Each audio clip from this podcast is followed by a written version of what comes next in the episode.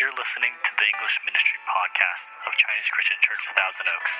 Join us every Sunday at 11 a.m. Find out more at english.cccto.org. Things that you hear all the time. I wanted to know more about what we could do with coronavirus, and I've been blessed with a friendship of Dr. Susan Huang. She was in my small group. She and her husband and family were in my small group at my last church in our Bible study.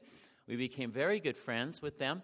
And so um, she's just inundated with work, but she still gave me some time and to give me a chance to interview her. And so just yesterday, so that we, we could get the most up to date information, I called her and I interviewed her and I asked her these three questions. The first one was, What's your professional assessment of our current situation? And Dr. Huang is eminently qualified to answer these questions.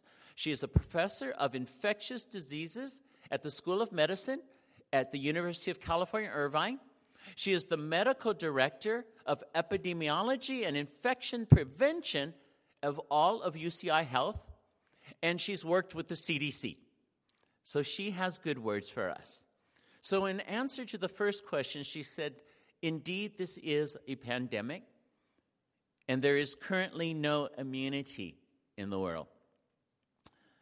And this immunity, this lack of immunity, has led to the spread of coronavirus from China throughout the world and very near to us.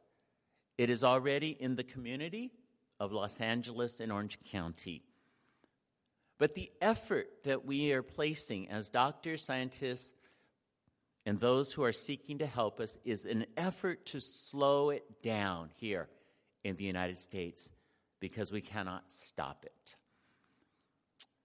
One of the things that I've appreciated about my friendship with Susan is that she is not an alarmist. In fact, I sent her an article that someone had sent me, and she said that she read it until it got inflammatory because it was seeking to scare people. And she is not seeking to that. She is seeking to inform people so that we don't need to be as scared, so we can respond correctly.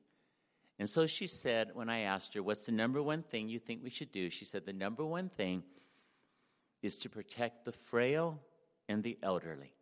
Protect the frail and the elderly. And the second thing she said is to let people know that most of us, even if we get coronavirus, it will be more of a mild cold to a bad cold for most people. But we must continue to do to protect do what we can to protect ourselves and protect one another, especially the elderly. The second question I asked her is, well, in light of this, what do you recommend people do? The first thing she said was a little surprising, but made total sense to me. And she said, Parents, you must keep your children away from their grandparents because we don't know that a little sniffle in a child might cause a severe cold or maybe even in the future coronavirus. We must be careful. The second thing she said is we must stay away from the sick. If you know of somebody sick, stay away from them. And if you are sick, don't go out. Wash your hands regularly, which we've heard of. Stay away from crowded places. The third question that I asked her is as a Christian and doctor, what would you want to say to your brothers and sisters? She'd want to say to us that indeed we live in a unique time and to know that this time of coronavirus is going to last for quite a while. She believes that until a vaccine is finally available, coronavirus will still be in our world. And therefore, in this coming year, don't become complacent Continue to protect our loved ones. Continue to be sensitive to the needs of others around you. Continue to wash your hands. Continue to stay home if you are sick. Continue to stay away from those who are sick. And know that most of us only have the capacity of living with panic for about three weeks, at which time we'll want to let our guards down. And she said, even as we are let back into our community and schools go back into session, remain diligent. And she said to us that there is no current medical treatment for coronavirus. She said that for Christians, our form of treatment is prayer. Is prayer. And so let us continue to do those things which are right and which are reasonable. But also, now, let us learn of things that we can do that would stop spreading fear and instead spread faith. So, this message and next week's message are intended to speak to us regardless of whether or not we get coronavirus. This message and next week's are also meant to help us in other places where we may experience fear in our lives. So we're going to begin today and we're going to look at First Thessalonians to get the principles that God would give to us of things that are greater than coronavirus. The book of First Thessalonians is one of the earliest books that the Apostle Paul wrote. It's considered the second book that he wrote after the book of Galatians. And this letter that Paul wrote is to a very young church. And this young church is going through great trials, it's having a lot of questions about death, it is being persecuted, and it is suffering. And so we see in First Thessalonians that indeed suffering is part of the church life. Suffering and fear will come to all of us. In First Thessalonians 1 6, it says, You became imitators of us and of the Lord in spite of severe suffering. And in chapter 2, verse 14, you suffered from your own countrymen the same things churches suffered from the Jews.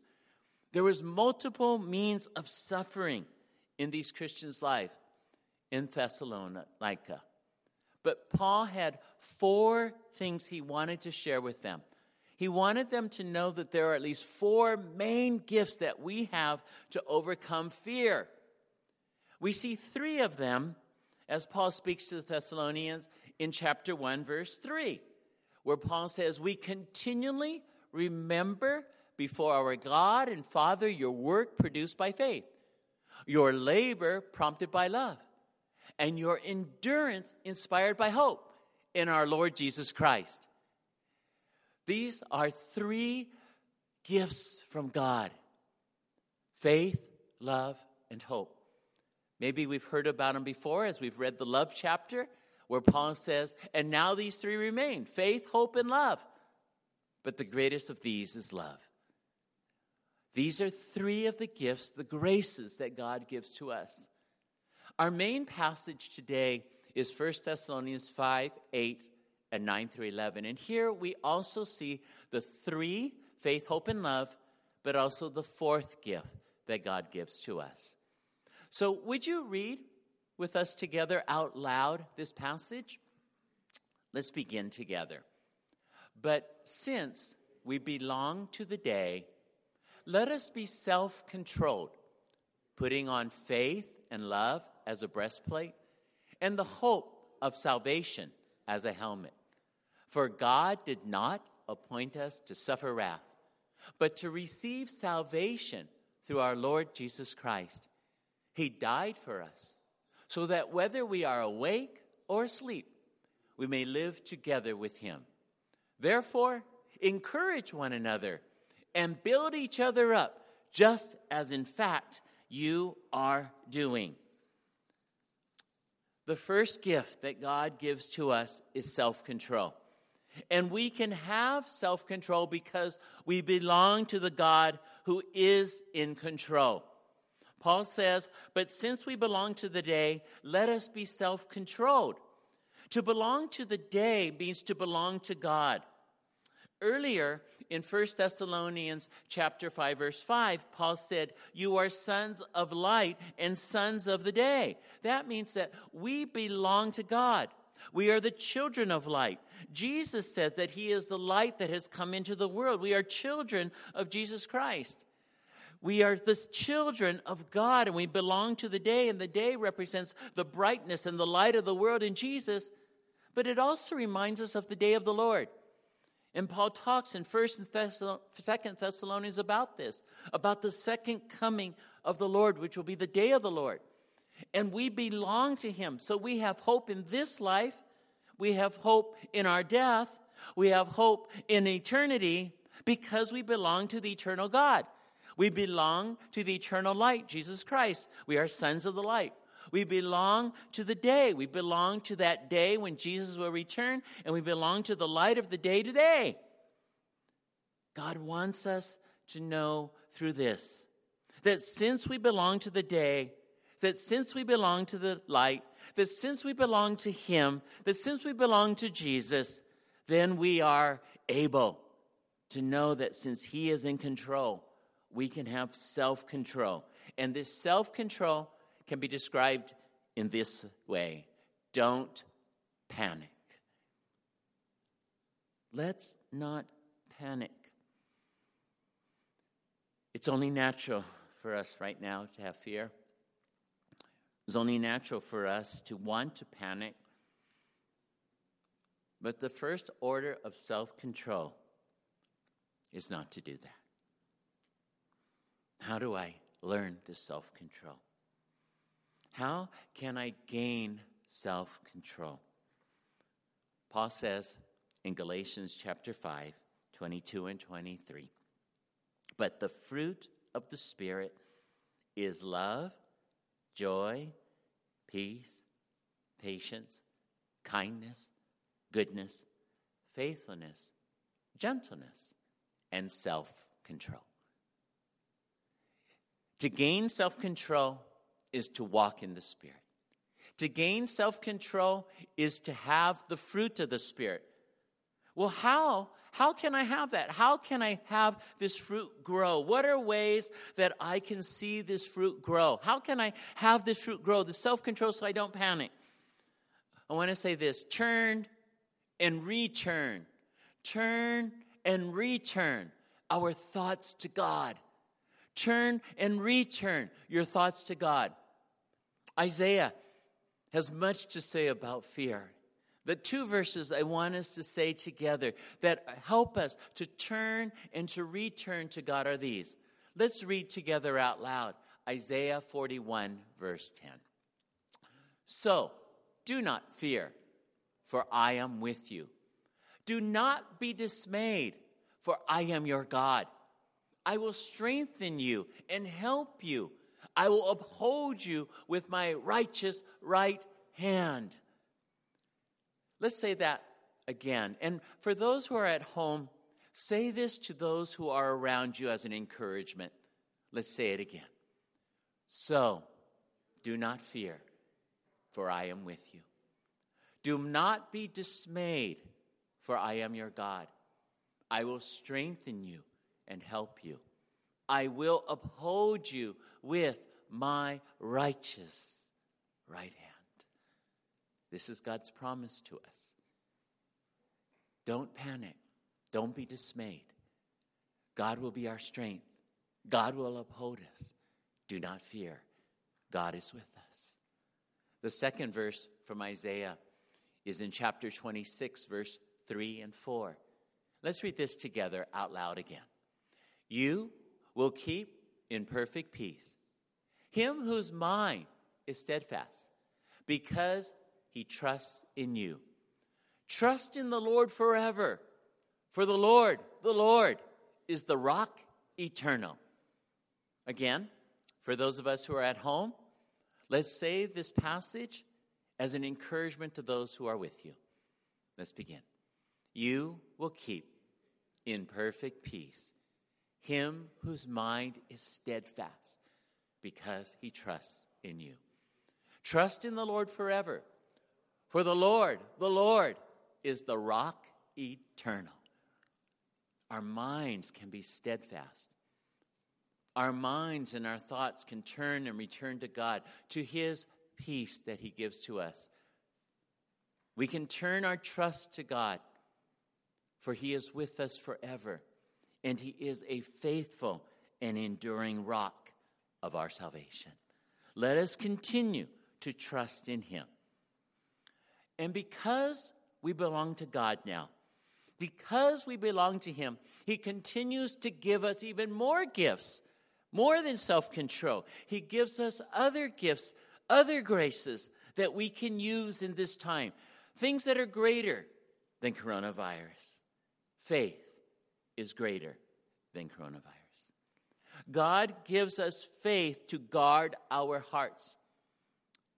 In the second half of verse 8 of our main passage, Paul says, putting on faith and love as a breastplate.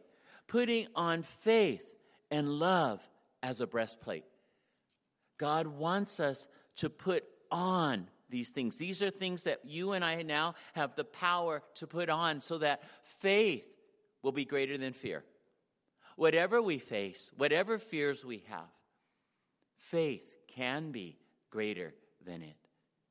Faith must be greater than it if we are to not give in to fear.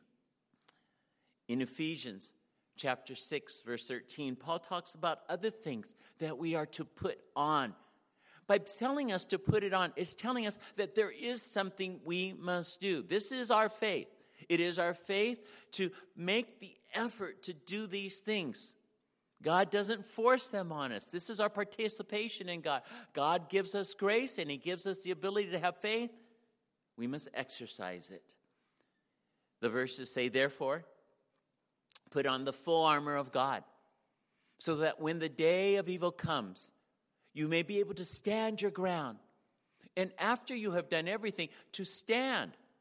Stand firm then with the belt of truth buckled around your waist with the breastplate of righteousness in place.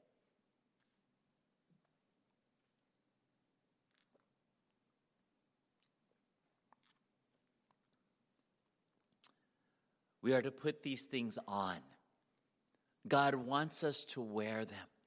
A breastplate protects this area of the body, of all of our central organs here, of our heart and our lungs. God wants to protect our inner being, our soul, our heart. And the heart to the Hebrews also included that which controlled the mind. And so God wants us to put on faith, to guard our hearts, to guard that which we breathe. You know, think about it. Breathing is the means by which people contract coronavirus. But what's greater than coronavirus is faith. And as we breathe in faith, it's greater than whatever disease we might have, whatever fear we might possess. That God wants us in our hearts and in our minds to have faith that will be greater than our fears of coronavirus, greater than our fears of anything else that we might have to face in life. But we must put it on. This is part of the armor of God. This is part of our living out of faith. In 1 Thessalonians chapter 3, verses 7 and 8. Paul says, Therefore, brothers, in our, our distress and persecution, we were encouraged about you because of your faith. For now we really live, since you are standing firm in the Lord. What is the result of faith?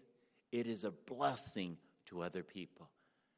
The Thessalonians because of their faith in difficult times, because their faith was greater than fear, they were a blessing to Paul. When we have faith, we are a blessing to others. When we have faith greater than fear, our faith will comfort others. When they see us standing and standing firm, they will know that it is possible. They will have encouragement from our stability, from our words. We'll be able to let them know that this isn't from us, it is from God, but we had to receive it. We had to put it on, we had to wear it.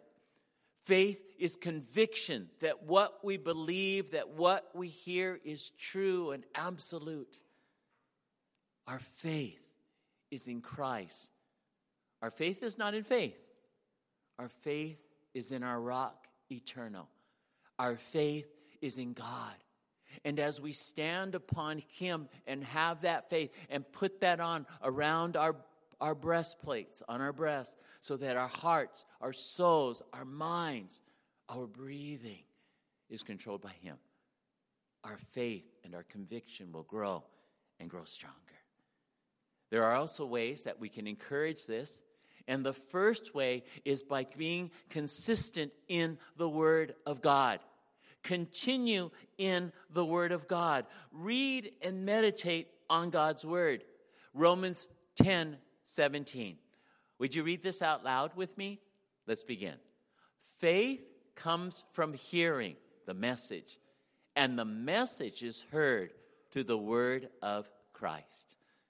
Faith comes from hearing, and faith comes from hearing the message of Christ, which is in the word of God. God wants us to continue to read his word. This is the first means we can fill our minds and fill our hearts with the truth of God's word. And the second way that we can continue to grow faith is through prayer. Prayer is the second way to growing faith. Paul says this in Ephesians chapter, C, chapter 6. Let's read verse 18 together. And pray in the Spirit on all occasions with all kinds of prayers and requests. With this in mind, be alert and always keep on praying for all the saints. Pray together. Pray with one another. Pray on the phone with one another. Pray on conference calls with one another. If you go to our church website, you can send us your prayer requests so we can pray for you. Let others know your needs so that they can pray for you and pray for others in their needs. These are two of the greatest things that we can do. Reading God's word, which helps to teach us how to pray, and prayer, which opens our heart to the sensitivities of the needs of others. I received an email in this past week from one of my cousin's wife who works with InterVarsity, and she works on the campuses throughout Los Angeles with InterVarsity. And she sent a number of prayer requests for the students. Um, one of them was that she asked that we would pray for international students because they are stuck here in the United States and they cannot go home. And this is causing them distress and sadness. She said, Pray for them. Number two, she said, Pray for those who on the campuses that were closed have nowhere to go and don't have the possibility of even having a regular food because they were dependent upon that which they had at the campuses. But now that the campuses are all closed, some of the students don't have any place to go and are limited in the ability to have food and meals. Pray for them. She said also pray for all the students who are experiencing loneliness, anxiety, and depression. And in her work on campuses, this already is a problem even without coronavirus. This is an age of sadness and difficulty in our young people. And campuses are seeing all around the United States the struggles with depression and anxiety and loneliness and, and that which keeps them in a spirit of being downhearted. And she said, Pray for them. When you think about that, when we pray for these people in that way, it opens up our hearts it helps us not to be thinking just so much about ourselves, but about others in need. I also received this week an email from a group that I belong to called Grafted Life Ministry. And here, Debbie Schwindal gave a number of different suggestions on what we should be praying for. And she said, number one, pray for the sick. Pray for those who have coronavirus and pray for those in the medical field, not just those treating those with coronavirus right now, but those who will treat and all of our medical professionals. Pray for them. Pray for our city and state officials and world leaders. Pray that God will supernaturally intervene and slow the spread of the pandemic. Pray that God will bring a cure, a vaccine, and treatment. She said, Pray for people in financial need because of all the businesses that are being hurt right now layoffs that are maybe coming, and schools that are shut down. Pray that God would increase your and other people's faith and peace. And spend some of your time quietly praying to God, just listening to Him, talking to Him about what you're feeling, letting Him into your heart in a way that you can hear what He's saying spending time alone with Him, even in the midst of this. So, what is this teaching us? Is teaching us to give ourselves a break. In the midst of all this stress, give yourself a break. Like the brake in a car, stop. Because now, for example, there's no NBA to watch on TV. There's actually no live sports to watch anymore. There's no March Madness. And some of us are sad about that. That means now we have a lot more time to do other things. Businesses are closed. You're not told to go out. You'll be staying home more. You'll have more time. Spend it with your family. Do things that are fun. Do things that are meaningful. Here's another one give yourself a 24 hour Sabbath from the news.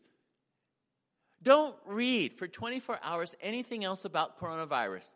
It'll be there tomorrow. So just give yourself a break. Just let yourself have 24 hours of not being invaded with the news. A 24 hour Sabbath from the news of coronavirus. But if you do listen to the news, if you do read articles on the internet, then gauge the amount of time you do that. And if you want your faith to be greater than your fear, then spend more time in prayer and Bible study than you spent reading or listening to the news. So if you spent 10 minutes reading an article, spend 20 minutes in prayer and Bible reading. Spend more time in turning to God than in turning to the news. That will indeed help us all to have greater faith in the midst of this season than fear. And when you know that you still have fear, stop and pray. Stop and pray. Yes, there's a lot we can do to try to address our fears of coronavirus as Christians. And there are even good things that can come out of it we don't, we don't think about that. Um, I read an article, there's a number of articles in the news about the different industries that have been hurt by coronavirus. But here's some good news. One article I said, headline Sex industry decimated by coronavirus. The sex industry is going down. Brothels are having to close down because they don't have any business. The coronavirus is bringing such a scare to people, they're not having as much sex. That's some good news. There is something good out of coronavirus. Now, being more serious, God has good things for us. God has good things for us, even in the midst of coronavirus. So, the first we saw, of course, was self control. The second is faith. And the third is love. A love that is shared with those who fear. A love that is given to others who are afraid. Getting our eyes off of ourselves. This is an amazing opportunity that we have to minister to other people. Jesus said, Love your neighbor as yourself. Jesus said, Greater love has no man than this, that he should lay down his life for his friends. We have the opportunity of showing this kind of love in the midst of a pandemic. We have the opportunity of being brave and courageous and being in the midst of that which might even cause us illness. Christians throughout history have been known for staying in places of plague, of pandemics, and ministering to other people. As early as the second century, it's been recorded during the Antonine Plague in Rome and in Italy that there were Christians who stayed in the midst of that. And because of that, Christianity grew. Because they saw, the people saw the courage of Christians to stay and not to flee. And the Word of God was taught by these Christians, and the Word of God was lived by these Christians because they didn't run away from the plague. In 1527, Martin Luther, the great reformer who lived in Wittenberg, was there when the bubonic plague hit. But he chose not to flee, even though other people were telling him, Martin, you got to get out of there. Probably because you're so important to this movement, the movement of the Reformation. But Martin Luther stayed in courage and in faith because it, he thought it was important for him to minister to those who were sick. And he paid a great price, not his own life, but the life of his daughter Elizabeth, who died. He had the courage to stay and to live out his faith, even at sacrifice. In 2014, six years ago, you remember the story of the Ebola outbreak in Africa. And that was even, from what I'm told, that disease even more, worse than coronavirus. And the fears were so great. But Christians and doctors were going and staying in Africa to minister to those with Ebola. And even though he wore all the protective gear, Dr. Kent Brantly still caught Ebola. And he became a huge news article because he was brought back to the United States to be treated. And the news got around about how Christian doctors are going into Africa to the place where there is Ebola outbreak and seeking to minister, to serve, to help to bring hope and hopefully healing to those who have this dreaded disease. By God's grace, Dr. Kent Brantly did live to tell his story and to live his faith.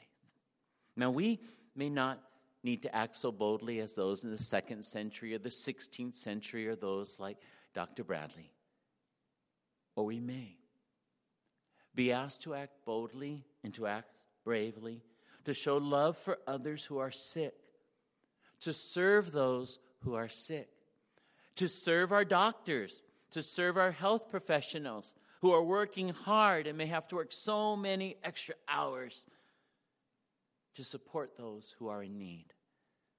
Our actions and our message is empowered by the love of Jesus Christ and by his words. Jesus never minced words, but he put the words that some people would say are stark and maybe even would cause us to think carefully. They may, they may sound harsh, but they're also loving. Listen to these words from Jesus. When you hear of wars and revolutions, do not be frightened. These things must happen first, but the end will not come right away. Then he said to them, Nation will rise against nation, and kingdom against kingdom. There will be great earthquakes, famines, pestilence in various places, and fearful events and great signs from heaven. This has been happening throughout the age, what we call the last days, since Jesus was on earth. They continue to happen throughout the courses and generations of history since Jesus lived. But he's saying, do not be frightened even in the pestilence of coronavirus, even in this fearful event. Jesus says, Do not be afraid. In Matthew chapter 10, verse 28, Jesus says, Do not be afraid of those who kill the body, but cannot kill the soul. Rather be afraid of the one who can destroy both soul and body in hell. Are not two sparrows sold for a penny? Yet not one of them will fall to the ground apart from the will of your Father. And even the very hairs of your head are all numbered. So don't be afraid. You are worth more than many sparrows. Jesus says, Do not be afraid. Don't be afraid. Because you are worth more to God than any of his other creations. People are most valuable to God. You are worth it to Him, and He loves you. And He gives us the courage to live a life of faith. So, how? How can I reflect Jesus' love to others? How can I reflect and show this love that He gives to me? Talk to your neighbors as best you can. Talk to them about your faith in Christ. Invite your neighbors and your friends to watch and to listen to next week's sermon here at CCCTO. And the title of the sermon next week is What Would Jesus Say About Coronavirus? So, what we're saying now, we're going to do a lot more next week. What would Jesus say about coronavirus? Third, donate time or money to an organization helping those who are hardest hit. Offer to go shopping for a shut in. Give food or meal to anyone you know who needs help. Talk with your family or fellowship about other ways to help. Continue to be creative. Continue to give. Continue to show God's love. Be, be that light that other people need in these difficult times of darkness. And fourthly, the gift that God gives to us is hope. The hope of salvation, which is greater than death and coronavirus. We see this in verses 8, the second half of verse 8, all the way through verse 11 of 1 Thessalonians chapter 5. And Paul says at the end of verse 8, and the hope of salvation as a helmet. In other words, put on, put on love, and also put on hope as a helmet. This helmet is to protect our brains, it is to protect our minds, it is to protect our thinking, it is to protect us from the lies that are in the world. You know, one of the things I want to say is be very careful of what you believe based upon what you hear. In the last two weeks, I have been called or texted or emailed by members of our church about some articles um, that turned out to simply be rumors about Thousand Oaks. They weren't true. And so, even though they told them to me, I didn't pass that on to other people until I found out if they were true or not. And once finding out they weren't true, I just didn't spread it. See, we can spread fear by passing on false information. Let us be very careful. Let's put on this helmet of salvation. Let's filter things through the Word of God. Let's have the self control. Put hope, faith, love, self control in our minds and in our actions. This will give us hope now as we do that. This will give us hope tomorrow as we do that. But Paul's really talking about forever, about eternity. And this helmet will give us hope for eternal life, even if we die. Verse 9, Paul says, For God did not appoint us to suffer wrath, but to receive salvation. See, Paul's talking about eternity. He is saying that when the Christian dies, you are not going to suffer wrath. You're not going to go to hell. You're not going to be punished. You're not going to be condemned. So, whether we die of old age or coronavirus, the Christian has nothing to fear because of the hope of salvation. God wants us to have this hope. Fear is what's feeding the frenzy around us.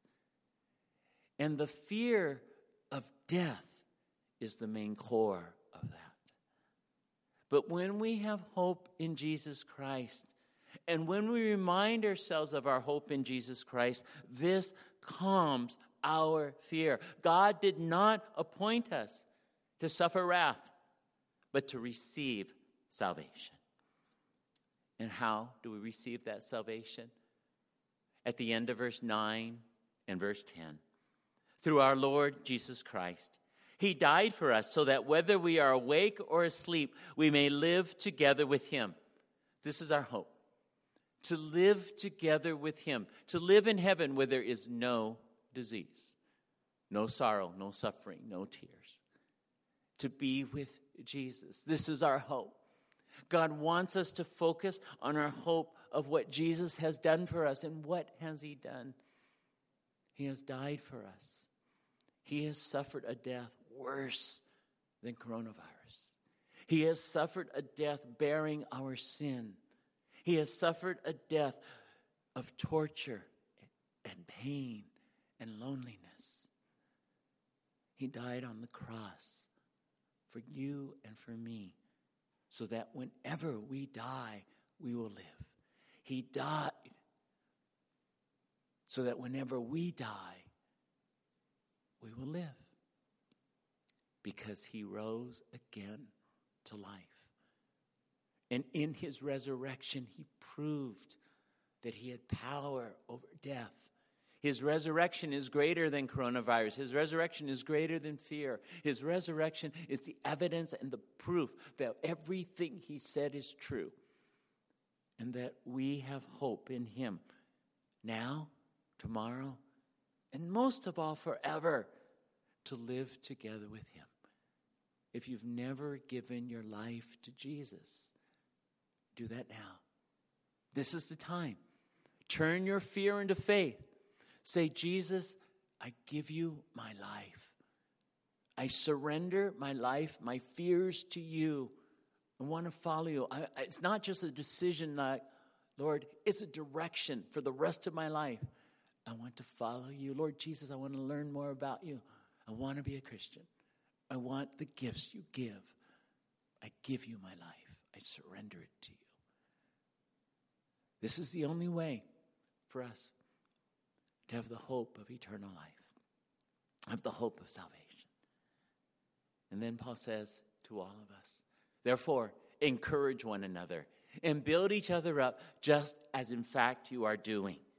This week, a number of people, maybe 10 to 12, 15 people around church, were running around like crazy, working so hard to get this live cast, live stream up. And they worked hard together because they wanted to encourage you. And in the midst of that, they encouraged me. And in the midst of that, I hope that that encourages you. That God wants us to work together to help each other through this crisis, to share with one another, to be with one another, to love one another, to know the hope that God gives, to have faith. The word that you see up there in Romans chapter 8, 38, convinced, is the same word where we get our word faith. For faith is another way of saying this. But let's read together out loud what Paul says as we close. For I am convinced that neither death nor life, neither angels nor demons, neither the present nor the future, nor any powers, neither height nor depth, nor anything else in all creation will be able to separate us from the love of God that is in Christ Jesus our Lord.